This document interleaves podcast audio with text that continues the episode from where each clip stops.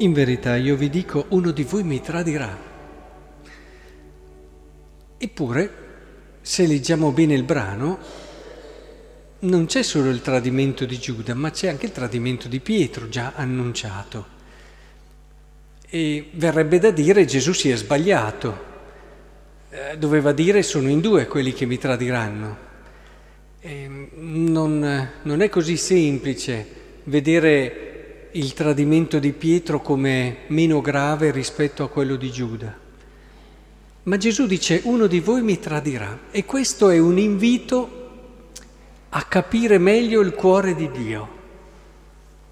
Qual è la grande differenza che c'è tra il tradimento di Giuda e il tradimento di Pietro? Il tradimento di Pietro non è per la morte, il tradimento di Pietro non chiude il suo cuore alla certezza dell'amore e della misericordia di Dio. Pietro ha sofferto tremendamente di ciò che ha compiuto, ma questa sofferenza non lo ha portato a dubitare che Dio potesse avere ancora uno spazio nel suo cuore per lui a differenza di Giuda.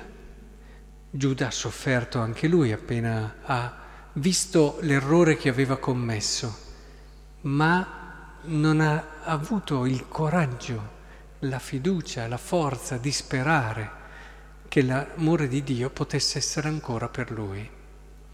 Quello che fa soffrire Gesù, dunque, non è tanto il fatto che si possa sbagliare, nei suoi confronti. Paradossalmente forse l'errore di Pietro è peggio. Da un certo punto di vista era quello che aveva avuto anche la grazia di riconoscerlo primo tra tutti. Insomma, contestualizzate la cosa e vi rendete conto che il, il tradimento di Pietro può essere anche più pesante. Però, però, quello che è la cosa che fa soffrire Gesù il vero tradimento per certi versi è dubitare nella sua misericordia, dubitare nel fatto che lui possa davvero andare al di là del nostro più terribile peccato, che il suo amore sia più grande di quello che è l'amore che possiamo avere noi per noi stessi.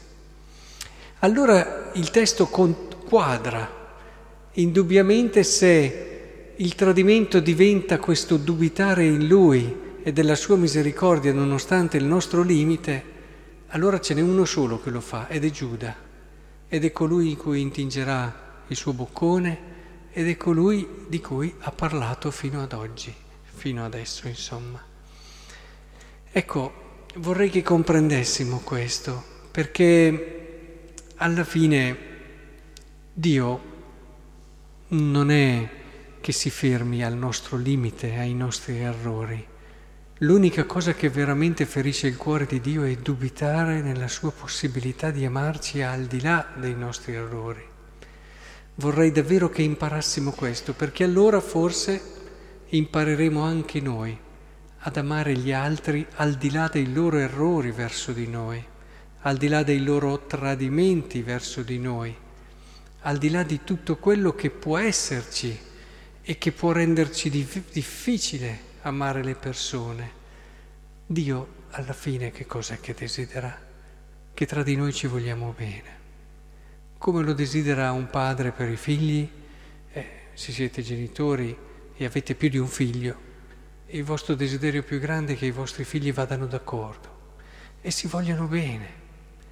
E, e questo è quello che desidera Dio, è quello che il brano di oggi ci insegna a fare se impariamo da lui, dal dare importanza veramente a quello che è l'amore che va al di là dello sbaglio, del limite, del tradimento.